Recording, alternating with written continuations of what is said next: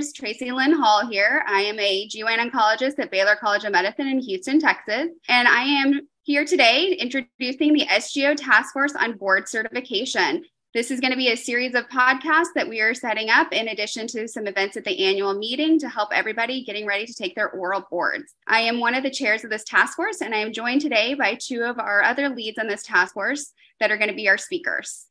Hi, my name is Kristen Zeligs. I'm a GYN oncologist at Mount Sinai Hospital in New York. Hi, I'm Adrienne Mallon. I'm a GYN oncologist in Minneapolis, Minnesota at Park Nicollet Methodist Hospital. So, part of our task force, we have recognized that several members who have recently taken the exam have different approaches to their case list preparation. And we wanted to make sure and give a good resource for all of those candidates coming up this year on what we were able to be successful with with our case lists. We also have some other podcasts that are going to be coming up on the SGO website as well as through other applications such as Spotify and Apple Podcast. These are going to be focused on topics that come up on boards as well as other things that helped with our preparation. We are very excited to announce, as part of this task force, we have actually been able to get ABOG to commit to joining us to discuss the logistics of the certifying exam. So they are going to actually be joining us at the annual SGO meeting in 2023 in Tampa. So look forward to some more materials coming up on that, as well as how to register for that session. We will also, during the meeting, in addition to our ABOG partnership, we will be having some sessions to go over with participants that are taking the test, different ways to go through hypothetical cases and have some opportunities to discuss things that they want to do in order to prepare for their exam. So again, keep an eye out for our other podcasts as well as for everything on our annual meeting coming up. We're very excited about this opportunity and could not be more excited about the partnership that we've gotten from ABOG on this. So, now to the content of this podcast. Let's go ahead and get started. So, what is the timeline for creating a case list for submission? So, candidates are typically notified to submit their case list in September. The case collection period goes from January of that year and ends on December 31st of that year. If you are unable to collect enough cases in a one year period of time, the collection of cases can be extended to 18 months or two years. The final day to edit and submit the case list is February 1st of the year you'd be taking the exam. Perfect. How many cases do candidates need? So, ABOG typically states that a case list must have sufficient numbers as well as sufficient breadth and depth of clinical difficulty to demonstrate that a candidate is practicing to the full spectrum of gynecologic oncology. A minimum of 50 patients with invasive or borderline cancer must be listed. The list will include patients having radical surgical procedures, insertions of radioactive isotopes, and chemotherapy. So, in the past, there's been different sections in the case list creation. What are the three sections that comprise a case list? So, for this past year and looking right now for this upcoming year, cases are inserted into one of three categories. The first includes ovarian, peritoneal, and fallopian tube cancer cases. That also includes all chemotherapy cases. The second category includes uterine malignancies, to include endometrial cancers, sarcomas, and gestational trophoblastic disease cases. And then the third category includes cervical, vulvar, and vaginal cancer cases, and also includes within that category radiation therapy cases. Perfect. What cases do I need to make sure and include on my list when I'm going through all of my patients? Your case list should include all hospitalizations for patients with invasive and borderline gynecologic malignancies for which you had a primary responsibility, patients with a non invasive diagnoses, including those who had surgical procedures to rule out a malignancy, are not listed individually. Surgeries performed on non gynecologic cancers, for example, a metastatic cancer from another non gynecologic source, or a concurrent case with a colorectal patient for a Lynch syndrome patient with colon cancer, for example, do not need to be included.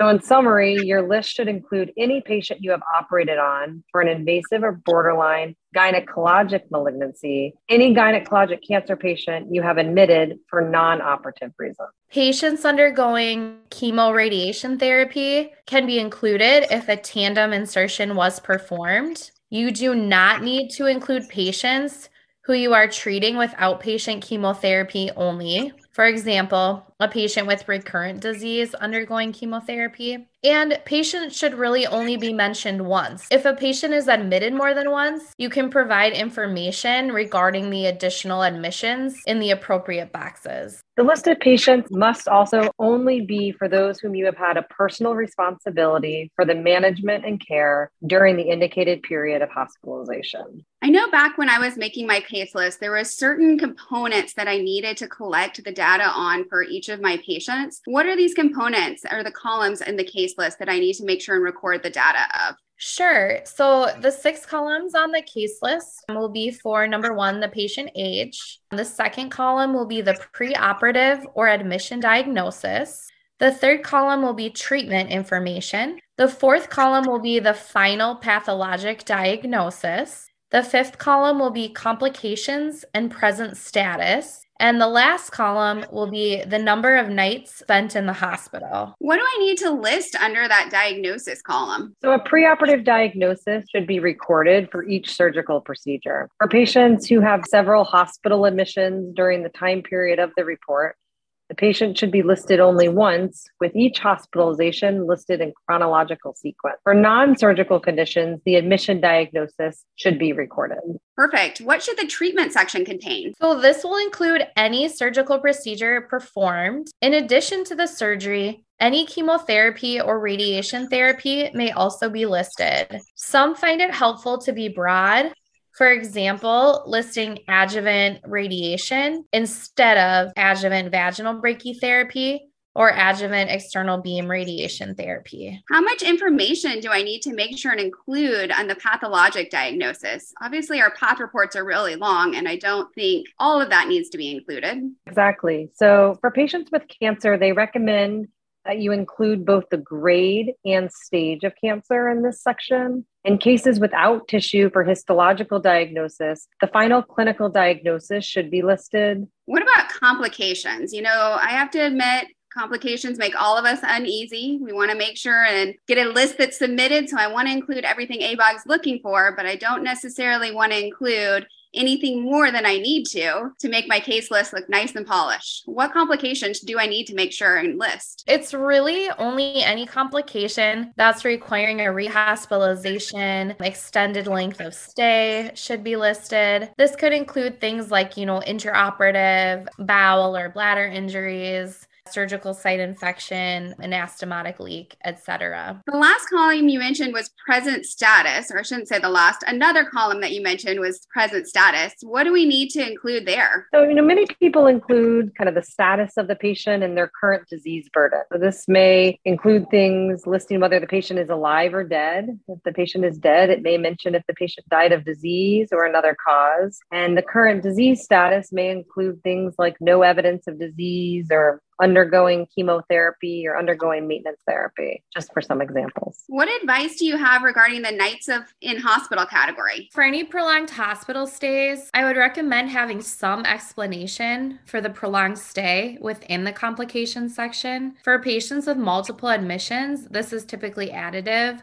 such that the total number of nights admitted is listed. When we're going through these diagnoses and listing procedures and everything, this can get quite lengthy. Am I allowed to use any abbreviations in making my case list? Great question. So, just like with the general board, the list of approved abbreviations can be found on the ABOG website you know, I really would recommend trying to use only these abbreviations that are endorsed by ABOG. However, I also acknowledge that you may find because you're limited in the wording in various sections, you may need to use some additional abbreviations to fit everything in you want to if you think it's important. And in these instances, I think just being consistent within your case list is the most important. Now, I know once I make my case list, we do have to have affidavits that are required to be submitted. When should I have the required affidavits completed and signed? Yes. So, this is one of the parts that I did find confusing, but it is actually fairly simple. So, an affidavit needs to be completed from each hospital that you're including as part of your case list. So, you may have more than one. When you print the affidavit, it will print out the final number of patients from that specific facility. The details of each case can still be edited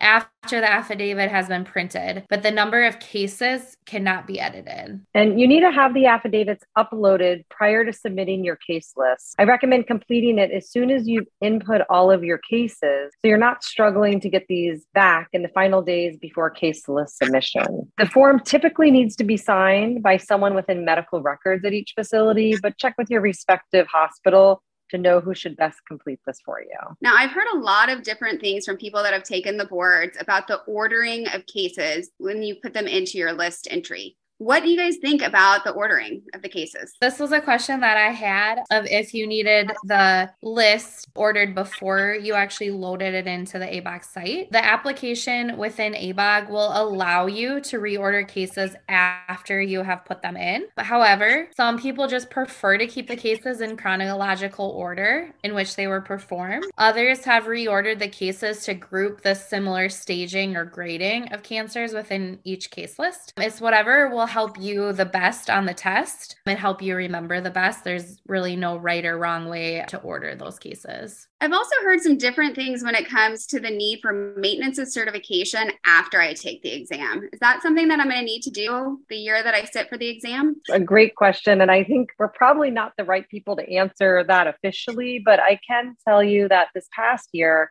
Maintenance of certification was not required for candidates who sat for their oral boards that year. This was, however, not announced until after we completed our boards, and many of us had already completed our maintenance of certification. So it may be something you decide to wait to complete if you are taking your oral boards that year, just to see what ABOG releases. But again, I'd wait to hear the confirmatory from ABOG in regards to that. This has all been such great information, and it truly makes me so excited that we have ABOG partnering with us on this endeavor. During our meeting with ABOG, we are getting excited about the fact that they are looking to pilot this first in and then, as we always are, possibly be the trendsetters for other specialties to have similar programs. On behalf of the task force, I'm Tracilyn Hall, GYN oncologist at Baylor College of Medicine. We are so excited to have everybody here joining us for this podcast, and please look forward to details coming up on our in person and virtual events during the annual meeting. Thanks so much. The information presented is that of the contributing faculty and presenters and does not necessarily represent the views of the Society of Gynecologic Oncology